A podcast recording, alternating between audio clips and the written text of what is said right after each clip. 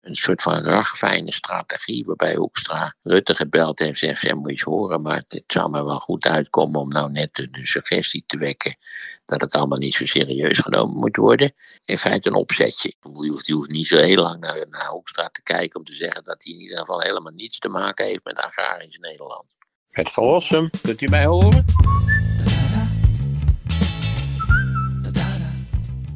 Maarten, nog steeds uh, op, uh, op Texel. Het is de tweede week van je vakantie nu, hè? Ja, ik zit nog steeds op Texel. Dus ik ga nu, wat is het vandaag, zondag. Je raakt ook een beetje de, de, de tel van de dagen kwijt. Sowieso als bejaarde. En dan zeker als je als bejaarde met vakantie bent. Wat eigenlijk heel idioot is, omdat je in zekere zin altijd met vakantie bent. Maar dit is wel extra vakantie. Omdat dat bij ons natuurlijk ook gerelateerd is aan de vakantie van de kleinkinderen. Dat speelt een rol.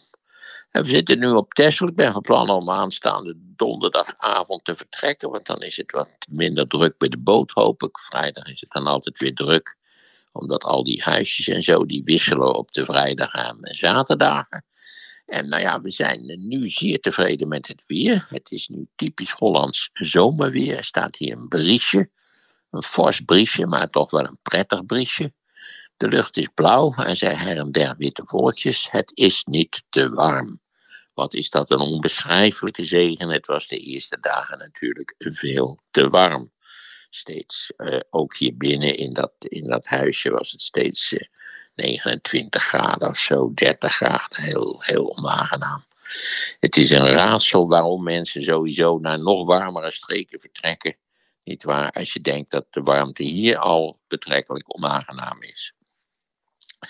Maar goed, um, dus ja, wat betreft het, de, de tevredenheid is uh, wat betreft het weer groot. Uh, we zitten ook op een rustig deel van Texel, dat moet ik er nog even bij zeggen.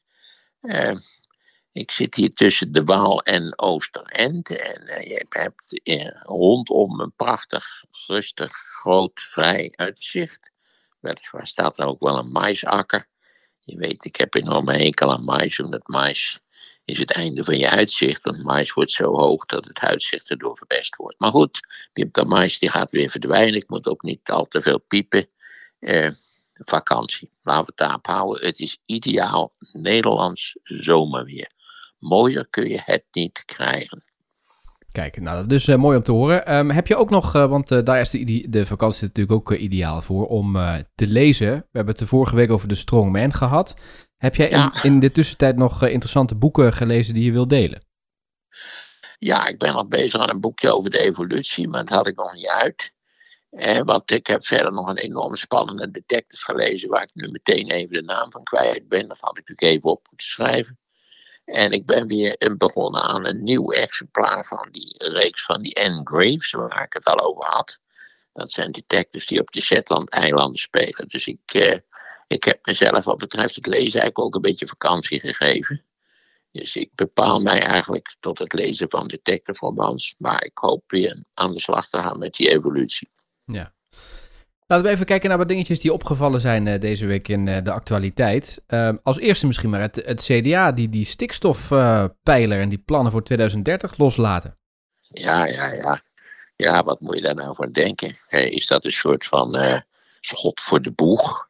Want het wonderlijke is natuurlijk dat hij zei, ja, we hoeven het allemaal niet serieus te nemen, die, die, die, die limieten en die data en zo. Dat kon allemaal wel wat ruimer geïnterpreteerd worden. En tegelijkertijd ja, heeft hij niet gezegd dat het kabinetsbeleid zou veranderen. Hij zegt dat hij dat vindt. En als, er werd ook in de krant op gewezen dat hij dat zegt als leider van het CDA omdat ze natuurlijk een diepe doodsnood leven. Dat ze bij de provinciale statenverkiezingen een enorme afstraffing te wachten staat. Dat, dat is natuurlijk wel vrij begrijpelijk. Maar tegelijkertijd moet je zeggen: het is not done om, eh, laten we zeggen, aan, een ander beleid aan te bevelen als je lid bent van het kabinet. Want het kabinet moet met één mond spreken, zoals dat heet. Je kunt natuurlijk ook denken, is dit een vilijne strategie? Die eventueel het CDA zou kunnen helpen. En die tegelijkertijd ook een soort opening biedt naar, nou ja, misschien moeten we het allemaal niet al te streng opvatten. Misschien zit er wel wat ruimte in dat beleid. Eh, want dan moet je natuurlijk ook nog je andere leden van het kabinet, die ook nog zo gek krijgen, om zich in die richting te ontwikkelen. Dus mij is het niet helemaal duidelijk of Hoekstra en, en, En Rutte daar eh, achter ons alle ruggen over gebeld hebben. Zo van, dat zou wel een leuke stap zijn. En dat, nou, dat geeft wat beweging. En wie weet kunnen we daar wat mee. Of dat Rutte inderdaad meent wat hij zegt. Namelijk dat het, dat het op de grens was van wat een lid van het kabinet zich nog kan veroorloven. Ik zou zeggen, als je het eigenlijk volledig oneens bent met een serieus onderdeel van je kabinetsbeleid, dan moet je natuurlijk eigenlijk uit het kabinet stappen. Maar het is duidelijk dat ze dat niet gaan doen. Vandaar deze wat wonderlijke hybride. Een, een, schot voor de boeg, eh, laten we zeggen, met, met losse vlodders. Ja, dat was vrijdag de eerste ministerraad na de zomervakantie weer. Hè? En er waren ook uh, stemmen die toch zeiden: dit is een enorme bom onder dat kabinet. Ja, zo kun je het natuurlijk ook zien. Maar eh, ik zie eerlijk gezegd, dit is natuurlijk niet een kabinet wat zich op korte termijn zal opblazen. Gezien het feit dat de deelnemers aan het kabinet, of de deelnemende partijen, natuurlijk bij eventuele nieuwe verkiezingen eh, dreun op dreun zouden krijgen. Dus die zullen voorlopig de zaak wel niet, wel niet beëindigen, denk ik zo. Dat okay. lijkt mij strategisch uh, bijzonder onverstandig. Ja, maar D66 heeft toch gepikeerd gereageerd en hebben gezegd dat dit is toch uiterst opmerkelijk wat hier gebeurt.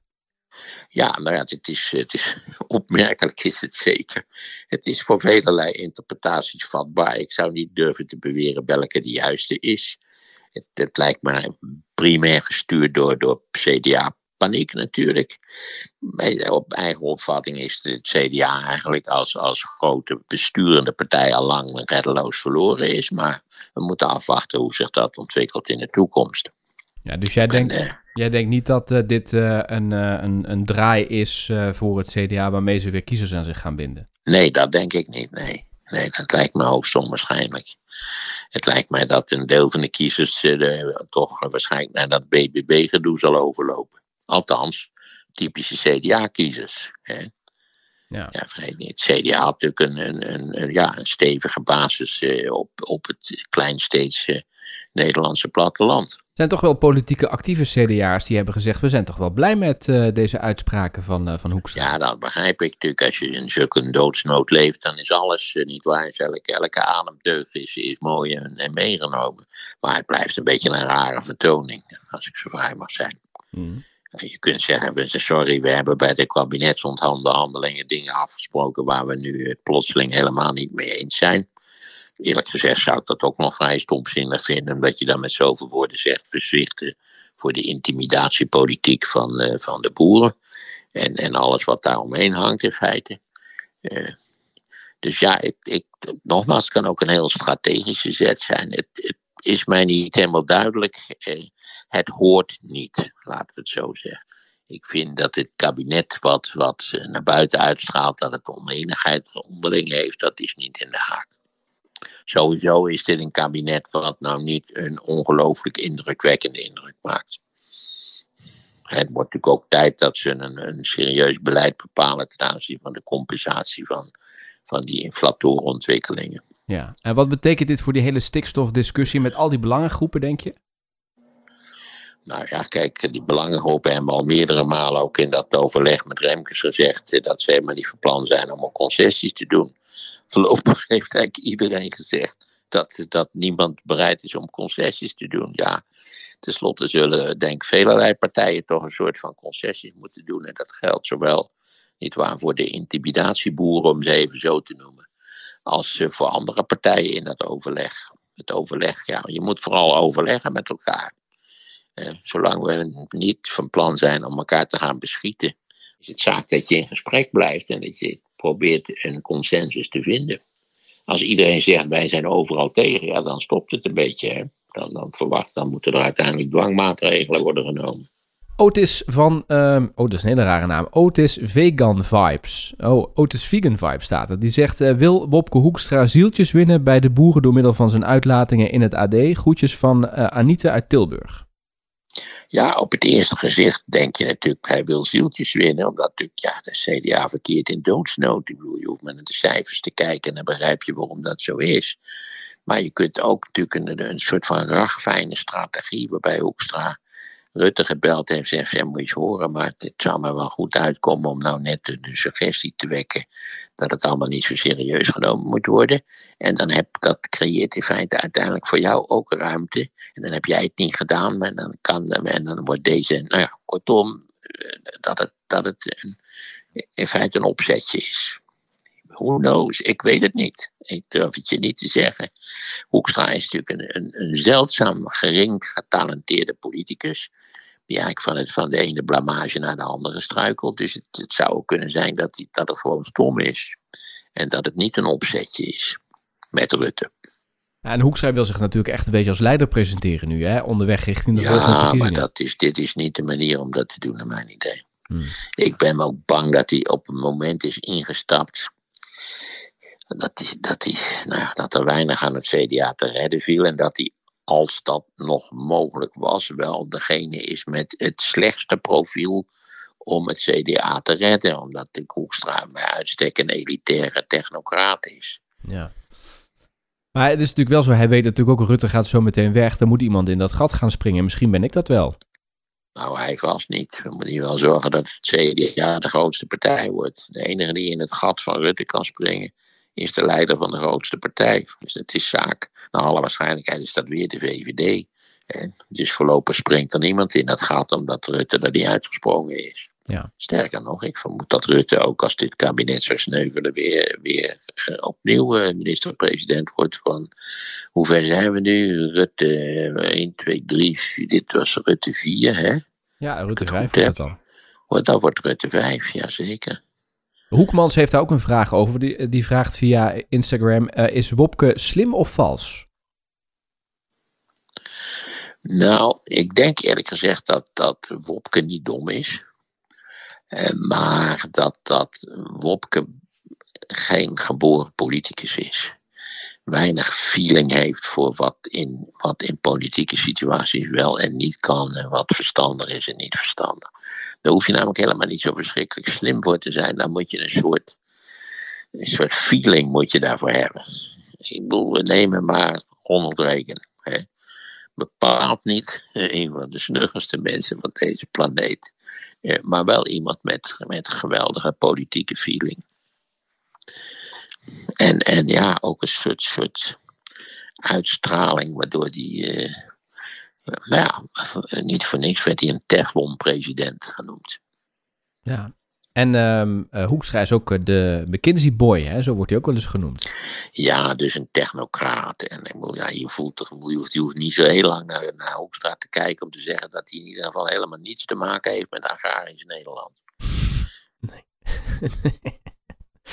Ja, er is ook nog een vraag eh, met kort in de keuken. Zo is de, de, de afzendernaam. En die uh, heb je eigenlijk al gezegd van... wat denk je dat er een kabinetscrisis nu hieruit voortkomt? Maar dat denk je dus niet, hè? Nee, dat denk ik niet. Nee, zolang natuurlijk die, de deelnemende partijen... Eh, D66 staat er bij mij weten slecht voor. Nou ja, het CDA dramatisch.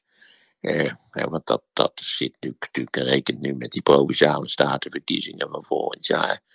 En ik weet niet hoe de VVD ervoor staat. Ik volg ook al die peilingen niet zo. Je moet ook enorm uitkijken natuurlijk dat je tussentijdse peilingen, dat je die niet gaat voor, voor absoluteren. En de politiek kunnen dingen in een paar maanden grondig veranderen. Peilingen zijn geen uitslagen. Ja, oké. Ander onderwerp is uh, de Vuelta. Het was, ik weet niet, heb je gisteren een beetje televisie zitten kijken nog? Uh, naar... Nee hoor, ik kijk, ik kijk helemaal geen tv kijk op mijn laptop. Ik lees stukjes op mijn laptop. Als ik al een film wil zien, doe ik dat op mijn laptop. Ik ben een laptopverslaafde.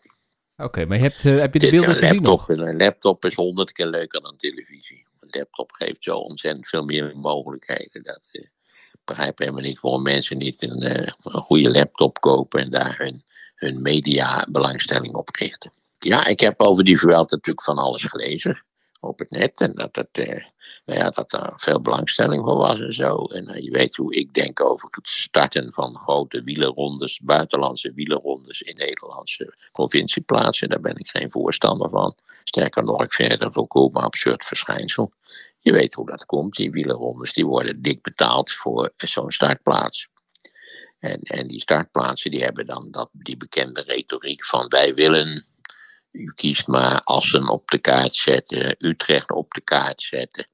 Ik heb al meerdere keren betoogd dat dat in Utrecht absoluut niet nodig is. Het is een snelst groeiende stad van Nederland. Het is een stad die zich ook wat betreft werkgelegenheid en, en laten we zeggen, eh, de variabiliteit van het bedrijfsleven zeer gunstig ontwikkeld. Dus echt, Utrecht hoeft helemaal niet op de kaart gezet te worden. Ja. Kijk, als je nou nog zegt van laten we dan maar starten in, weet ik veel, in Venlo of in Enschede of zoiets dergelijks. Niet waar, dan zeg ik, uh, oh, dan heb ik er geen last van. Maar ik vind het hele idee, vind ik eerlijk gezegd verwerpelijk. Laat de ronde van Spanje in Spanje beginnen. Ja. Nou, ruim kwart miljoen bezoekers waren bij de start van de Vuelta in Utrecht. Er stond rijen dik. Ja, bovendien, dat is nog een ander punt. Er is aan die wielrennerij geen zak te zien. Ze gaan hard, ze flitsen voorbij. Ik zou daar nooit naar gaan kijken. Waarom zou je daar naar gaan kijken? Alles, je ziet al dat soort van dingen zie je op televisie beter. Dat geldt ook voor het voetbal. Dat zie je op de televisie een stuk beter dan wanneer je in zo'n stadion zit op honderden meters afstand. Ja. ja. Maar dan blij als je de bal ziet. Ja, nou, dat is toch een beetje de beleving ook hè, van mensen dat ze zeggen van de, de... Ja, dat hoor ik altijd zeggen. Ja, ik heb heel fijne beleving thuis achter de laptop. Oké. Oké. Nou, de, de reclamecaravan die je dan ziet en uh, natuurlijk die renners die voorbij flitsen. Ja, god, ja, je weet hoe het zit. Het grootste deel van de mensheid verveelt zich een groot deel van het leven de takken. Dus dan is elke vorm van opwinding, hoe onbenullig ook, de, dat die, is, uh, die geeft tevredenheid. Ja, we hebben trouwens wel nog wat berichtjes gekregen van mensen die uh, nou, vonden het wel interessant om ons wat te vertellen over wat nou de opbrengsten zijn van die uh, Vuelta. Er waren toch ook best wel wat mensen die gingen tegen jouw redenering van vorige week in dat het helemaal niets oplevert um, voor de stad. Nou, ik geloof dat de eindberekeningen van die Tour de France, kijk wat dit gaat opleveren weten we dus niet precies. Maar ik begreep dat de eindberekeningen van de Tour de France op zijn best een kwestie was van spelen. En als je dan de, laten we zeggen, de, de hinder die dat, die dat een dergelijk evenement veroorzaakt voor de burgers die toevallig niet geïnteresseerd zijn in de start van de wielrennerij in een stad, dan moet ik zeggen, vind ik het eindresultaat negatief. Of het ook veel geld oplevert, daar heb ik mijn twijfels bij. Ja. Ik bedoel, dat is ook hetzelfde. Die praatjes heb je ook altijd over de Olympische Spelen. En daar blijkt altijd achteraf dat het eigenlijk een hoop geld heeft gekost. En veel minder heeft opgeleverd dan iedereen dacht. Ja. Ik heb het bericht even bijgepakt. Uh, Pieter um, uh, die heeft ons in ieder geval gewezen op een stuk in de Volkskrant. Uh, de miljoenenrekening voor de Vuelta heet dat. Van vluchtheuvels verwijderen en dranghekken plaatsen tot het egaliseren van wegen. Uiteindelijk is de conclusie, de conclusie in ieder geval van deze um, lezing, want er zijn natuurlijk ook heel veel mensen die komen met rekensommetjes waarbij het wel toegevoegde waarde heeft. Maar deze man en ook dit artikel zegt het kost tientallen miljoenen en het levert eigenlijk amper iets op dat in waarde is uit te drukken. Behalve wat extra inkomsten in de horeca. Ja, dan krijg ik me een hele verstandige man. En ik eh, ben graag bereid om het daarmee eens te zijn. Want wat hij natuurlijk opnoemt, dat zijn alle dingen waarvan je de kosten nooit hoort. Hè. Dat, dat er natuurlijk, en bovendien natuurlijk kun je nog, nog rekenen in de kosten die het is voor, voor, voor bedrijven die, die tijdelijk zijn afgesloten of die zo'n rapport voor de deur krijgen. Maar het gaat om de principezaak, naar mijn idee. Namelijk dat met gemeenschapsgeld wordt een puur commercieel sportevenement gekocht om zich voor te doen in jouw stad. En het wonderlijke van die sportevenementen is, het zijn helemaal in zekere zin geen Nederlandse aangelegenheden. Wij kopen in feite tegen aanzienlijke kosten de start van allerlei grote rondes in Europa. Of dat nu de Giro is, of de Vuelta, of de Tour de France. En straks begint de ronde van Polen natuurlijk ook in, in dat voel je toch wel. Hè? Ja, daar is dik geld aan te verdienen. Elke ronde kan, kan elke startplaats verkopen of uh, kopen. Ja. Uh, eh, 15 miljoen uh, kost het en het ministerie van VWS betaalt 3 miljoen ruim. En dan de provincies Utrecht en Noord-Brabant en de start- en finishplaatsen die betalen zo'n 7 miljoen. En de rest komt voor rekening van private partijen is uitgerekend door de Volkskrant. Dat is toch volkomen, is toch volkomen krankzinnig. besteed dat geld aan, aan dingen die nuttig zijn op lange termijn. Die structurele betekenis hebben. De start van de Vuelta heeft geen enkele structurele betekenis. 0,0. Dat is gewoon geld weggooien. En als ik dat er nog even bij mag zeggen, het Wilhelminapark is door de gemeente aangewezen als een festivallocatie. En dat zich daar af en toe iets afspeelt, heb ik geen bezwaar tegen. Maar het is een klein, oud, kwetsbaar park. Daar maak je niet een festivallocatie van. Kortom, laat, laat de gemeente ophouden met de burgers te hinderen op allerlei manieren waar ze helemaal niet om gevraagd hebben, waar ook naar mijn idee bepaald geen meerderheid voor te vinden is. Ja. Het is wel interessant dat er dus ook doorkomstgemeentes zijn waar die Vuelta nou misschien een paar minuten doorheen raast. Maar die moeten dus uh, uh, de burgers informeren met brieven. Die moeten wegen afsluiten, omleidingen instellen, ja, uh, eventregelaars zeker. neerzetten. Nou, noem zeker. allemaal maar op. Dat is natuurlijk een enorme kostenpost. Ja, ik heb al eens verteld over die Tour de France van een paar jaar geleden. Wat met name ook bij ons in de buurt een enorme hoeveelheid overlast veroorzaakt heeft. Nou, er zijn natuurlijk ook verhalen van mensen die zeggen, ja, die organisatie die, uh, geeft, die, die levert dan van die mobiele regelaars, uh, uh, zijn er, zodat die gemeentes dat ja, niet Laten we nou, het startpunt moet zijn dat het volstrekt absurd is dat tegen zeer hoge bedragen, je hebt er net een hele reeks van bedragen opgenoemd, nietwaar, aan, aan commerciële sportieve activiteiten die in feite wortelen in Frankrijk of in Spanje of in Italië, nietwaar, dat we daar in Nederland dat geld aan uitgeven. Dat is echt onzin. Ja. We hebben ook wat reacties nog uh, gekregen van andere luisteraars. Uh, bijvoorbeeld mensen die zeiden, ik liep te langs, ik werd misselijk van de drukte, zegt iemand die dat heeft laten weten. Wat wisselt, waar wisselt hij van? Nee, ze, ze, werd misselijk van de drukte, zei ze toen ze dat Oh, ze werd misselijk van de drukte, ja, ongetwijfeld en geheel terecht.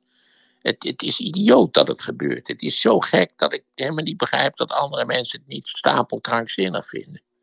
Als je, als, je, als je toch uit de blauwe hemel zou horen dat de ronde van Polen, dat die, dat die volgend jaar zal starten in Alblasserdam, dan denk je toch, is de mensheid gek geworden. Dit is niet anders. Ja. De Vuelta die in, in Utrecht start, of weet ik waar die starten, of in ieder geval de Utrecht komt. Waar, waarom in godsnaam? Ja. Er zijn tal van plaatsen in Spanje die smachten om een start van de Vuelta, maar die hebben geen cent om die start te kopen. de boeren waren er ook nog bij hè, met hun protest. Die stonden met uh, de tractoren langs de route. Ja, dat heb ik begrepen. En ook de tuinders. Dus langs de staat compleet Nederland. Langs de ene helft van Nederland staat te juichen. Niet waarom dat ze in drie seconden voorbij flitsen. En dan staat aan de andere kant van de weg staan alle Nederlanders die ontevreden zijn over vrijwel alles.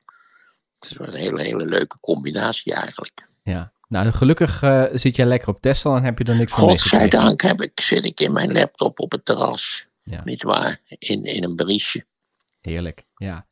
Uh, wat vragen over het overlijden van Bram Peper, uh, Maarten. Daar zul jij natuurlijk ook wel... Ach, Bram Peper, ja. Ja, god, wat een ellende. Uh, die heeft moeilijke laatste jaren doorgemaakt, voor zover ik dat weet.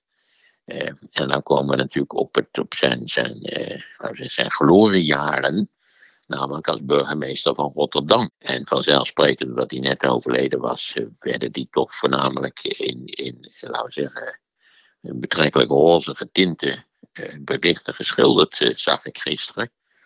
Um, en dat is wellicht terecht. Ik kan dat slecht beoordelen in hè, dat, die skyline, dat dat zijn werk is. En dat hij met die Riek Bakker, dat is zo'n stedelijk ontwerper.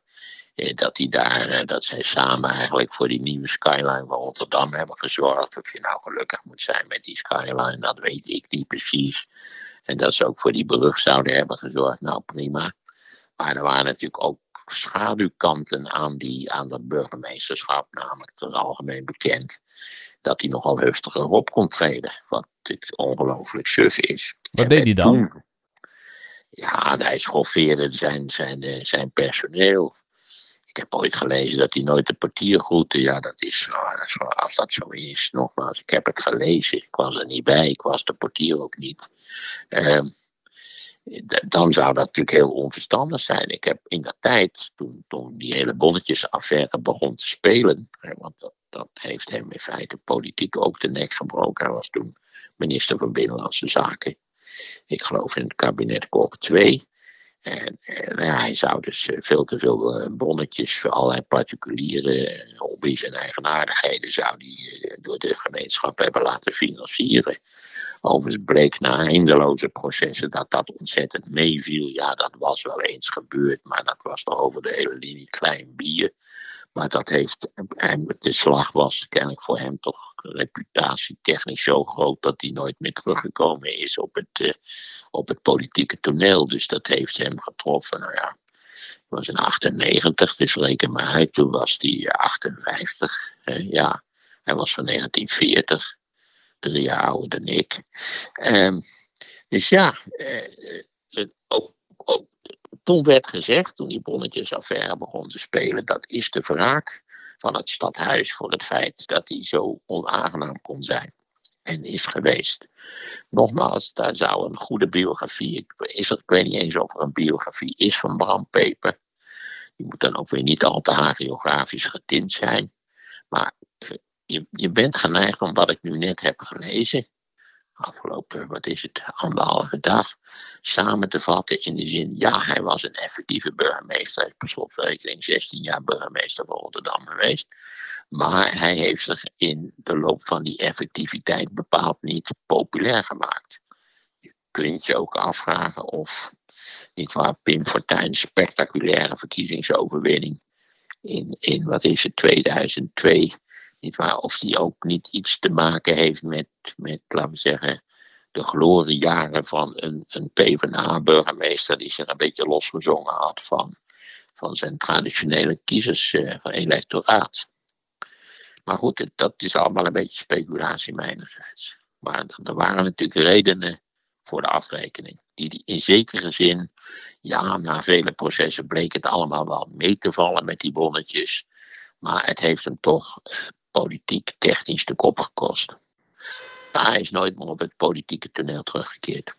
Ja. Terwijl hij was heel invloedrijk in de Partij van de Arbeid. Want dat kun je ook overal lezen. Dat hij redenvoeringen van de Nijl schreef. En bovendien de naar mijn idee zeer betreurenswaardige reden van Wim Kok heeft geschreven. Waarin Wim Kok eh, blij is dat de ideologische vieren worden afgeschud. En binnenkort geheel en al zullen zijn afgeschud.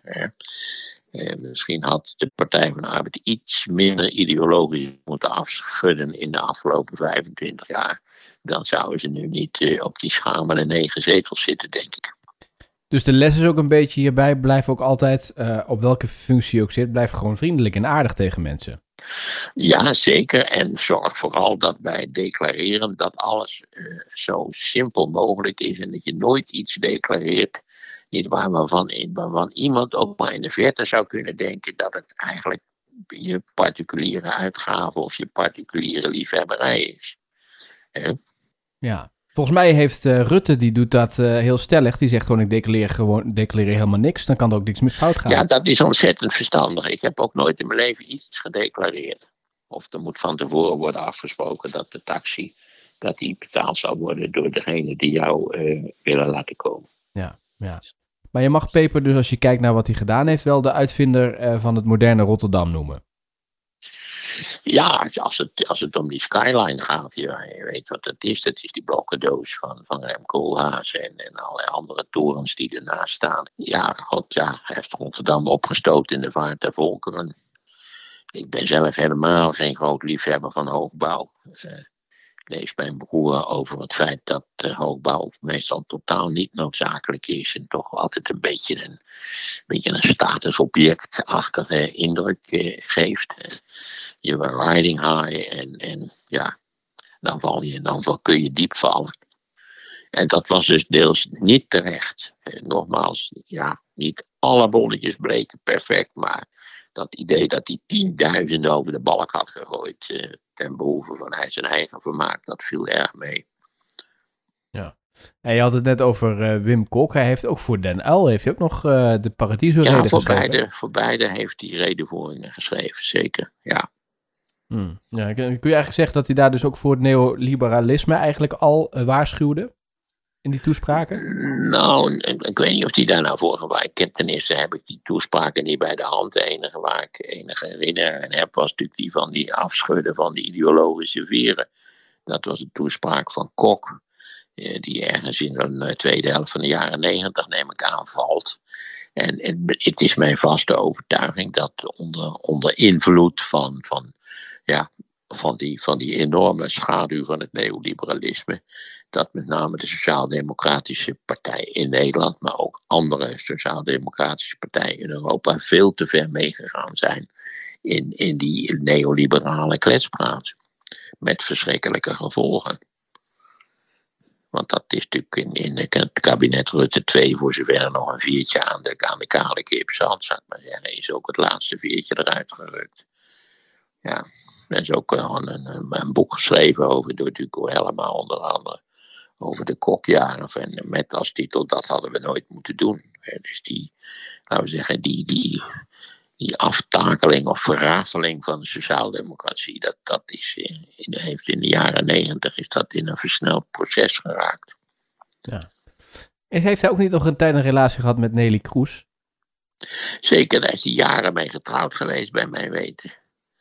Maar ja, dat, die, ook, die relatie heeft ook, uh, heeft ook de, de eeuwigheid uh, niet gehaald. Geen idee. Ja, het was een beetje zo'n, zo eh, hoe heet dat ook alweer, zo'n power couple heet dat. Hè?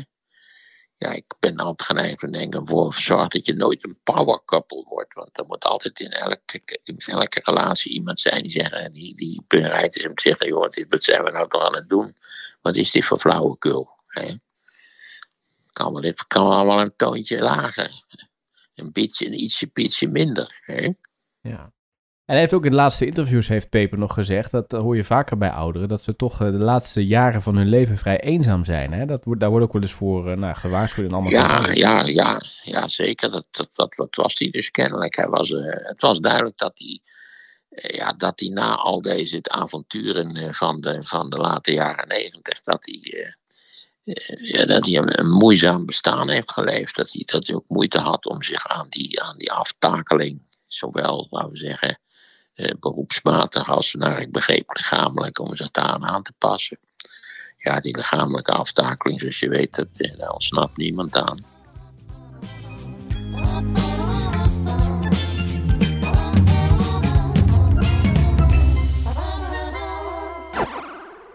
De geschiedenis van onze welvaart. En dan komt er een uitvinder en die vindt iets uit waar nog niemand ooit aan gedacht heeft. En u zult zien, dat is bij geen enkele uitvinding is dat eigenlijk het geval.